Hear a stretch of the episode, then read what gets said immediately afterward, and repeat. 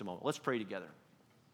Heavenly Father, uh, you are a good and amazing God, and we are here to sing and to worship and to praise you today. And we thank you, Lord, how we can all come together as one big family here at Genesis and just be reminded of your great love for us. And uh, we thank you, Father. We thank you for how you provide for all of our needs. And we thank you for the ministry through this church. We're so excited to partner with people like ICF Church. And we love, Lord, what you're doing uh, through that church right now in the Balkans and even beyond that. And we're praying for them even this morning as they're ministering today to their own people, that you would give them strength and courage and faith. Uh, Father, you just give them great faith in the good news of Jesus Christ. And we pray you'd provide for all of their needs. And we thank you, Lord, for how our financial gifts, uh, those gifts that you've given to us that we can give now and, and just kind of reach out and to be generous to a church like ICF, Lord, how you're going to use those gifts to answer some of their greatest prayers and help even more people find their way back to God. And we pray for this trip that'll be coming up this year. We pray for those men and women, even here from our own church, Lord, who are going to prayerfully consider taking a bold step to go on this trip, Father. We know that you have just the right people in mind and that you'll provide for all of the needs they have as they prepare uh, to go. Lord, again, I want to thank you for this family. I want to thank you for the financial gifts that will be given now, and we pray you take them, Lord, and bless them and use them in amazing ways so that even more people will come to know Jesus Christ. And we pray this in your name. Amen. So I'm going to invite our host team to come forward right now. We celebrate here at Genesis every time we take an offering because the Lord is good and He is the provider of all these good things. Let's celebrate as our host team comes forward. All right, if you've got a Bible with you today, um, I'd love for you to follow along with me. There are kids' Bibles all around the room. And so, kids, if you're going to grab one of those right now, why don't you turn to page 1248, 1248 in there. Uh, big kids or adults, uh, there are also Bibles around the room. If you want to grab one of those, you can turn to page 786. Uh, we'll also have our verses up on the screen today. Uh, as you're turning there, I, I want to just mention one more thing to you. I want to tell you a little bit about my schedule these next couple of weeks. Uh, next Sunday, I got, I've got to have the opportunity to go over and preach at our Carmel campus, and I'm looking forward to sharing with them. Kevin Russell, our disciple making pastor, will be preaching here as we start a brand new series. And then in two weeks, May 7th, I'll be here to preach but I want you to know, if you haven't heard already, that will be the last time that I teach until August. And it's because I have the privilege of taking a sabbatical this summer. Uh, this is something that the elders have been working on for me and uh, with me. And one of the really cool things about it is that uh, we received as a church uh, from the Lilly Endowment a grant that will help fund my sabbatical for the summer. And so, just some really cool things that are going to come from it. In May, I'll be studying in Israel for a couple of weeks. So, I'm really excited about that. There's going to be uh, some great time of getting out and visiting some churches. I look forward to visiting some of my friends in ministry and seeing what they're up to. Our family's going to get some cool experiences together. And then I'm coming back in August, all right? And from time to time, that question comes up I'm coming back in August, all right? And uh, so I, I want to thank you again for this opportunity. Again, May 7th will be my last Sunday until August. And man, we've got a great summer planned. Uh, our campus pastor, Ben, is going to be doing a lot of the preaching. And you know, he does a fantastic job here in Noblesville week after week. And so we appreciate Ben. You're going to hear from Kevin and Steve. But we've also got some guests coming this summer, too. Josh Tandy, who used to be on staff here, who pastors a church in the Cincinnati area, is going to preach for a couple of weeks. Uh, we also have a pastor from Kenya, a guy by the name of Ken Kamau, who's going to preach here. I look forward to you hearing from him. So it's going to be a really fun summer, and you're going to love it. I want you to stay dialed into everything that's happening here at Genesis this summer. Okay? All right, so Romans chapter 8. Uh, this is the last week in this Romans 8 series. Why in the world would we spend five weeks? Uh, working through Romans chapter 8, well, it's that good, all right? It's a great chapter out of the Bible. And I like what one person he said. He said, if Holy Scripture was a ring and the epistle to the Romans its precious stone, Romans 8 would be the sparkling point of the jewel, all right? Uh, it's just a reminder to us that this is the good news. All right, and the Apostle Paul says it very well here in Romans chapter 8, going all the way back to week one. We talked about how we are free, right? We sang about that just a moment ago, that there is no condemnation for those that are in Christ Jesus. We know that we're empowered if you're in Christ, that you have the very presence of God living inside of you. We know that we're adopted, all right, when we turn our lives over to Jesus, okay? Which means that we're a part of a great big family. That's part of what we're demonstrating here this morning. We talked about last weekend on Easter how we are the redeemed, all right? We sang about that too, all right? That redemption that we've been given through Jesus Christ and now the part we have to play in this world and helping people find their way back to God. And here's where we want to conclude it today. And if you're taking notes and you want to write this down, what we see, what we're going to see in these verses here this morning is that we are loved by God. All right, there is a deep and amazing love that He has for each of us. It's like the gasoline in the engine of the car. I mean, it is the power that makes things go. And that's what the Apostle Paul wants us to see today is that it's His love that provides for us everything that we need to live our lives here on this earth. And so I know you've got your Bibles open. Let's look at Romans chapter 8. I want to look at all of the verses uh, together. We're going to read through them and then we'll come back and kind of work through them little by little. So, Romans chapter 8, starting in verse 31, here's what the Apostle Paul writes. He says, What then shall we say in response to these things? If God is for us, who can be against us? Uh, he who did not spare his own son, but gave him up for us all, how will he not also, along with him, graciously give us all things? He says, Who will bring any charge against those whom God has chosen? It is God who justifies. Who then is the one who condemns? No one. Christ Jesus, who died, more than that, who was raised to life, is at the right hand of God and is also interceding for us. Who shall separate us then from the love of Christ? Shall trouble or hardship? or persecution or famine or nakedness or danger or sword, as it is written, For your sake we face death all day long. We are considered as sheep to be slaughtered. He says, No, in all of these things, we are more than conquerors through him who loved us. And he says, For I am convinced that neither death nor life, neither angels nor demons, neither the present nor the future, nor any powers, neither height nor depth nor anything else in all creation will be able to separate us from the love of God that is in Christ Jesus our Lord. I, I don't know if you see it the same way that I do, but for me, I can almost hear the urgency, all right, in the Apostle Paul's voice as he writes these words. Why? Well, he's desperate for us to understand what the love of God means, all right, and how it should impact everything that we do. Impact what? Well, impact things like how we treat others, uh, how, how, you treat uh, other students that maybe you go to school with, or other kids that, that live on your street. It, it ought to impact the way that you uh, respect your teachers and the way that you respond uh, to those that work at, at your school. It, it, it, ought to impact, again, the way that we love our neighbors. It ought to impact the way that we love our friends and our coworkers. It ought to impact the way that we would treat those that we might say are our enemies. Uh, it ought to have everything to do. It, it, ought to influence and impact what we do with our time. It, it, ought to have a, it ought to be a big deal in the way that you play your instrument or uh, in the way that you play soccer. Uh, it, it ought to have a lot to do with our careers and how we go to work every single day and how we view all of life. The love of God ought to impact and influence all of life and how we understand our relationship with God because everything changes when you realize the depths and the magnitude of God's love for you. But there's a challenge. There's a great big challenge. It's a challenge that I understand this morning, and it's the challenge of how do you even begin to explain something like the love of God? How do you get your mind around that? Because here's the thing I think part of the challenge comes from the fact that the word love or the word loved is a little polluted. You know, I mean, we use it so casually today in our culture. I mean, think about how we'll use the word love to describe just about anything that we admire. Like, uh, think about how so quickly we might say, I love my dog. Anybody ever say anything like, how many of you love your dog right now? All right? Any, okay, all right, lots of people. How many of you love your cat? Not as many hands in the room that went up for cats, right? But we'll, we'll say that. You know, we, we, how many of you would say, you know what, I love my chinchilla? Anybody got a chinchilla here?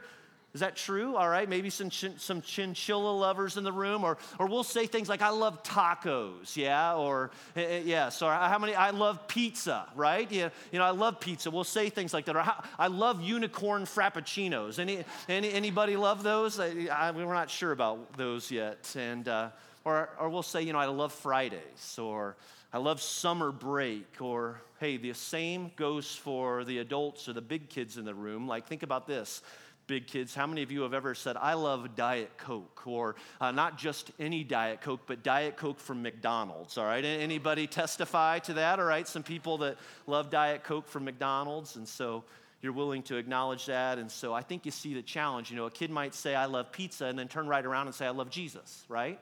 Or we might say, I, love Diet Coke from McDonald's, and with the same enthusiasm, say, I, I love Jesus too. And so you can just kind of see how it gets confusing all right? Because the word we use for love can be used to describe our relationship with so many different things. But here's what's interesting. As the Apostle Paul writes these words here in Romans chapter 8 about the love of God, he had his choice of several different words from the Greek language for this word love. And so let me tell you just about a few of those, a few of those Greek words uh, from, for, that, we, that could have been used here. There's, there's the Greek word eros all right? And it's a love that's based on feelings and emotions. It's a love that's based mostly on, on physical touch. Uh, there's the Greek word philia, all right? That's another word for love. It's a, it's a good and positive word that describes love between two friends or uh, the love between siblings, you know, a brother and sister. It's a love that communicates faithfulness. But there's another word for love, and it's the word agape. Any of you ever heard, kids, you've ever heard of this word, agape love? Maybe you've talked about this in Gen Kids. It's a selfless, sacrificial, unconditional love. It's a love that has no expiration date. It's a love that doesn't come with a list of requirements. It's a love that loves even when nothing is offered in return. And that's what God's love is like. It's an agape love. Well, would you care to guess which word Paul uses here in Romans 8 to describe God's love, which one do you think it is? Agape love, right? Yeah, that's what God's getting at here. He's talking about this agape love. That's the kind of love God has for us. It's the same love that we read about in John chapter 3, verse 16. Let's read it aloud together, all right? Every single one of us. It says, For God so loved the world that he gave his one and only Son, that whoever believes in him shall not perish, but have eternal life. This is God's agape love for us. It's a selfless, sacrificial, unconditional love. It's a love that is offered even when nothing comes in return. And that's the kind of love God has for you. That's the kind of love that God has for each of you, each of us today. Now, here's something else that is hard. Not only is it difficult to understand or even explain, you know, what, what Paul is up to here, but it can also be hard for us to accept it, right? It can be hard for us at times to accept that God really loves us like that. I mean, think about how often maybe you mess up, or uh, if you get in trouble, or if you've got people that are upset with you about something. Well, because that typically happens, and maybe people will sometimes withhold their love from us, don't we kind of project that same attitude on God at times that if I mess up, well, maybe we question whether God really loves us or not? Maybe you've had some thoughts like that before, right? Maybe you've you, you, have wondered about some of those things, and if, and if he's upset, all right, if he gets upset, like maybe someone else in my life would get upset, well, maybe we, we question his love at times. But can I tell you something? All right, and this is so true, and this is so good for us today.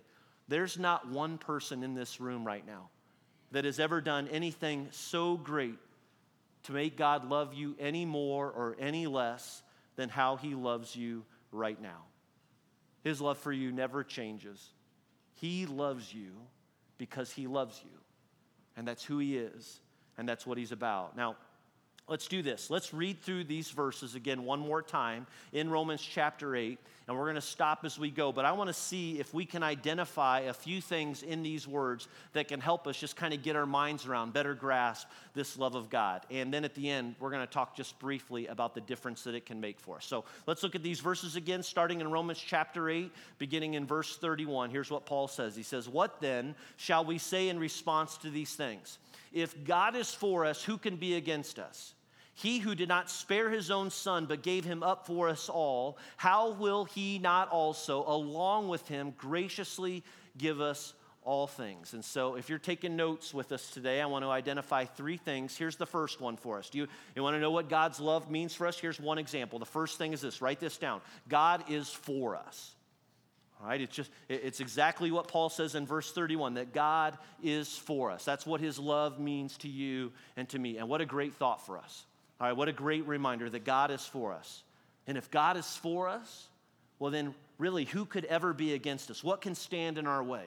Uh, what could ever get us down? What could ever concern us? What could really ever stand against us? Nothing can overcome the love God has for you and for all his children. Let me, let me demonstrate this if I can. I need a volunteer, a young volunteer. Any, anybody right there? You come on up here for a second. We're going to kind of illustrate what this love of God is like. Let's give her a hand if she's coming forward.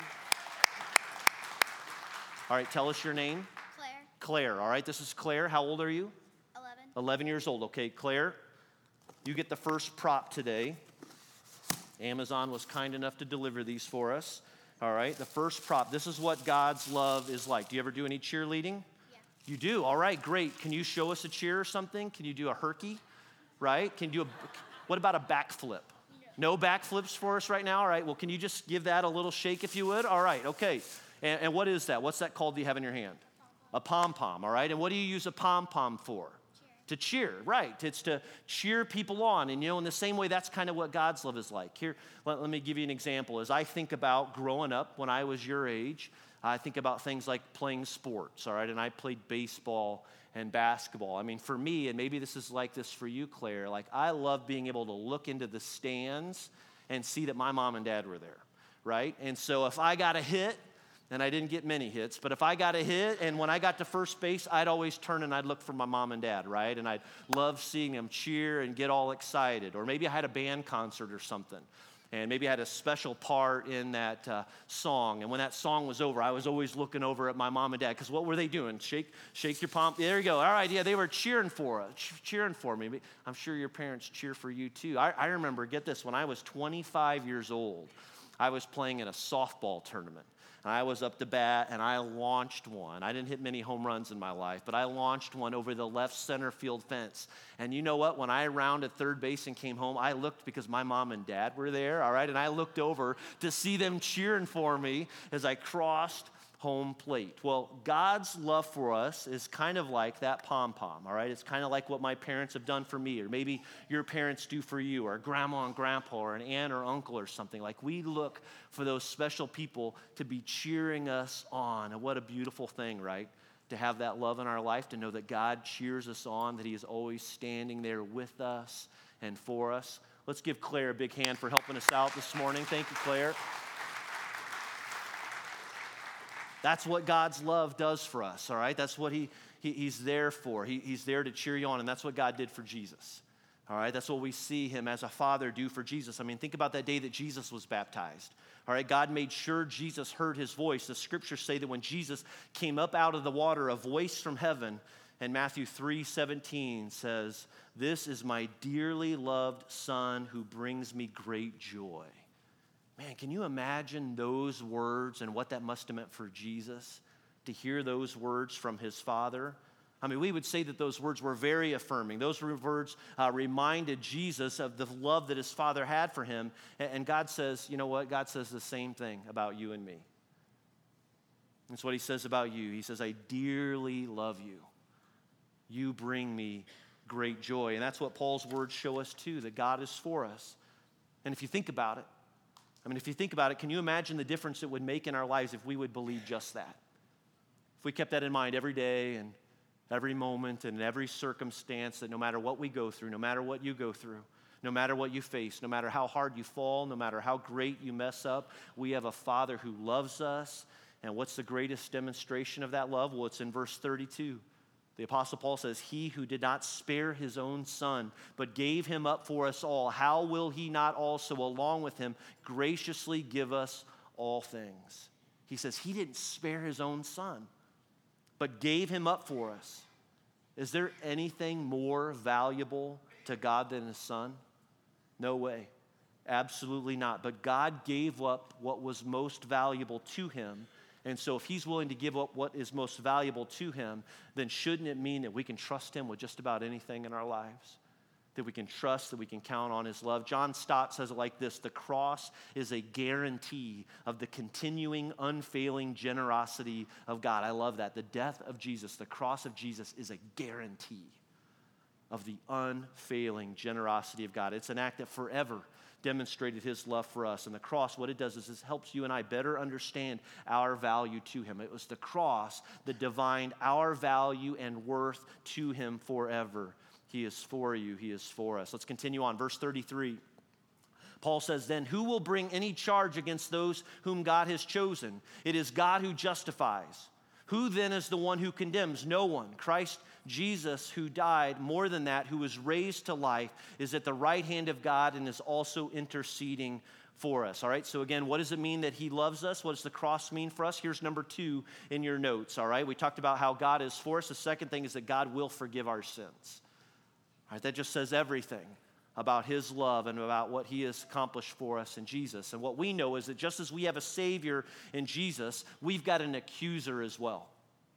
All right, and who's that? Who's that accuser? Well, Revelation 12:10 reminds us that Satan is the accuser. That's part of the role that he plays. That's what he does. And he likes to bring accusations against us. He likes to call out our failures. He likes to point out the wrong that we've done, the mistakes that we've made, and the potential for so much more. And when it comes to the things like the love of God, it's the accuser, it's Satan who, who likes to whisper things like, ah, that, that doesn't apply to you. Or, you know what, uh, that might be true, but you're going to be the exception to that truth. Don't you realize what you've done? And so, what he'll do is he'll try and discourage you and he'll try and, and make you think you're not worthy of God's love. And do you know what? We're not worthy of the love of God. And that's why Jesus is such a big deal for us. And why the gift of the Savior is such a great deal for us. What's the verse say again? Look at Romans 8 33 and 34 again. It says, Who will bring any charge against those whom God has chosen? It is God who, who justifies. That's an interesting word. All right, that word justifies or the word justified. And I think a great way to understand that word, I, I, heard somebody explain it like this one time. The word justified, I mean, it literally means just as if I never sinned. All right, that's what Jesus has accomplished for us his death, his resurrection. Therefore, it is just as if I never sinned. When you put your faith and trust in, in, Jesus Christ, we are justified. We are made right with God. It is just as if I'd never sinned. And so, while we have an accuser in Satan, the good news is that we have a defense attorney in Jesus. And that's the role that he plays as the intercessor. 1 John chapter 2 verse 1. Look what John says. He says, "My dear children, I write this to you so that you will not sin, but if anybody does sin, we have an advocate with the Father, Jesus Christ, the righteous one." And here's how this works. And I need a big kid volunteer now. Who's willing to be my big kid volunteer this morning? Can you find another? Can you bring somebody up with you? Or can you bring up a bigger kid with you? You think your mom will come up with you? Huh? Come on, come on. She volunteered you, Donnie. Come on up. You guys come on up together. I, I want to demonstrate. Let's give them a big hand as they come up together.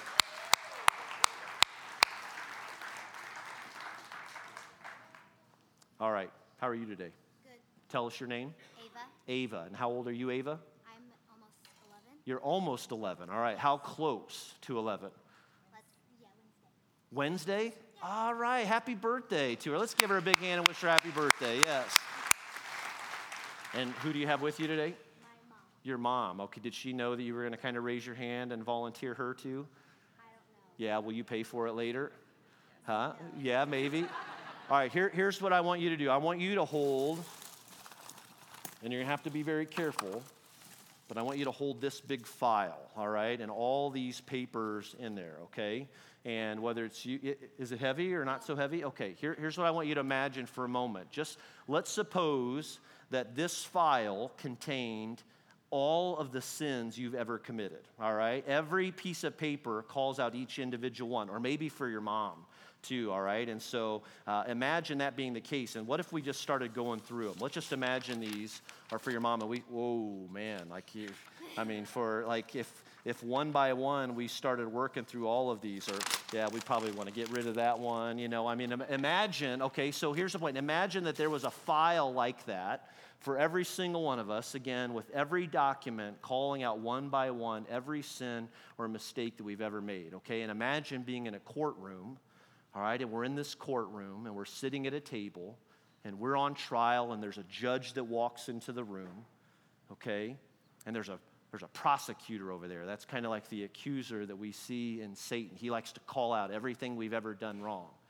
And imagine this file being set before the judge, and one by one, he just starts reading through them and reading off all the charges. See, here's the good news for us we have a defense attorney in Jesus Christ. And even as one by one, all of these things are being read off, you know what Jesus does for us? He says, I paid for that. Yeah, he dumps it. He'll take it. He'll set it on fire. He'll throw it away. But, but imagine him just working, or the judge working through one by one. And for each one, Jesus just steps forward and said, No, I've paid for that one too.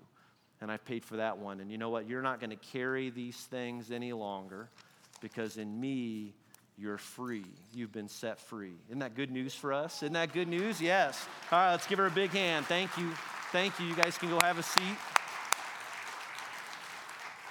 Can you imagine a terrifying moment like that? All right, just one by one, and those being read off to the charge of talking back to your mom or dad.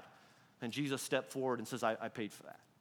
Or, or, you know what, to the charge of ignoring your brother or sister, you know, and Jesus says, you know what, I've paid for that one or to the charge of cheating on a test or cheating on a project at school. And Jesus steps forward and said, Yep, paid for that one too. Or big kids, to that thought that you had, to that action, that step that you took that no one knows about but you. And to imagine Jesus stepping to your defense and saying, No, I paid for that, and I paid for that one too, and I paid for that one as well. And that's the role that Jesus plays for us. You know, this can be really difficult for us to understand, especially in the world that we live in, that Oftentimes, our life feels a lot like a courtroom, doesn't it? Tim Keller says it like this He says, Every single day we're in the courtroom, we are on trial. This is the way our identity works. And in the courtroom, you have the prosecution and the defense. And everything we do is either providing evidence for the prosecution or evidence for the defense. And some days we feel like we're winning the trial, and other days we feel like we're losing it. But for the Christian, guess what? The trial is over we can leave the courtroom because the ultimate verdict is in. He says, Do you realize that that is, the only, that it is only in the gospel of Jesus that you get the verdict before the performance? In Christianity, the verdict leads to the performance. And it's a reminder that we're free. You know, as Paul says, we are freed in Jesus Christ. We are empowered. We are adopted. We are redeemed. And we are loved. And there is no sin that is too great for him because Jesus Christ, he's paid for every single sin and every sin of yours and mine. And that's what he accomplished on the cross. And he paid for our sins. And again, he paid for every one of them. And because Jesus died on the cross, he will and can forgive our sins. And that's what it means that he loves us and that he loves us deeply. All right. Last section, verse 35 through 39. He says, Who shall separate us from the love of Christ? Shall trouble or hardship or persecution or famine or nakedness or danger or sword? As it is written, For your sake we face death all day long. We are considered as sheep to be slaughtered. He says, No, in all these things we are more than conquerors through him who loved us. For I am convinced that neither death nor life, neither angels nor demons, neither the present nor the future, nor any powers, neither height nor depth, nor anything else in all creation will ever be able to separate us from the love of God that is in Jesus Christ our Lord. All right, one more uh, illustration. I need, um, I need two siblings, all right? So I need, a, uh, I, I need two siblings to help me out. I'm just looking for the two closest to kind of help me out with that. All right, why don't you two come on up here for a second, all right? Sorry I don't have room for everybody, but come on up. We've got two sisters that are coming right now, and you can come right around here. I think this will work out really well. All right, you two stand right here and tell me your name. Ella, Ella Kopic and Audrey. and Audrey Kopic. Let's give them a hand for coming forward today. All right, so we need something to help us understand that we will never be separated from the love of God. So, but I need to ask you do you trust me? You trust me? Both of you trust me? Okay, here's what we're to do, all right? What are these called? Okay, all right, put your wrist out. All right, here's what we're to do we're to handcuff you two together. And I hope that you really like each other, okay? Because, all right, there you go. Okay, now, Here's the thing I'd like for you to spend the next week, all right, handcuffed to each other. Do you think you can figure that out? Okay, so e- everywhere you go, all right, anything that you do, the two of you have to do that together, okay? Are you cool with that? You are, you're all for it. Okay, you're not so sure, right? Okay, all right. But, but do you get it? Do you, can, you, can you begin to understand that what, what he's saying is that nothing will ever separate us from the love of God, no matter where we go, no matter what we do, right? You get it? Okay, and you're, you're connected together. Okay, there's a slight problem. I don't have a key, okay? So, like, you're, you're just gonna, are you good with it? Because I, I don't have a key. Are you okay with that? Did, do you have it by any chance? You, okay, I have a key. I'm just kidding, all right? So let me, let, us hope that it works. Does it work? Ah, yes, it works. Okay, and let's, oh, there, there we go. Let's see if we can Oh, there we go. You're free. All right, let's give him a big hand. You can go ahead and return to your seats.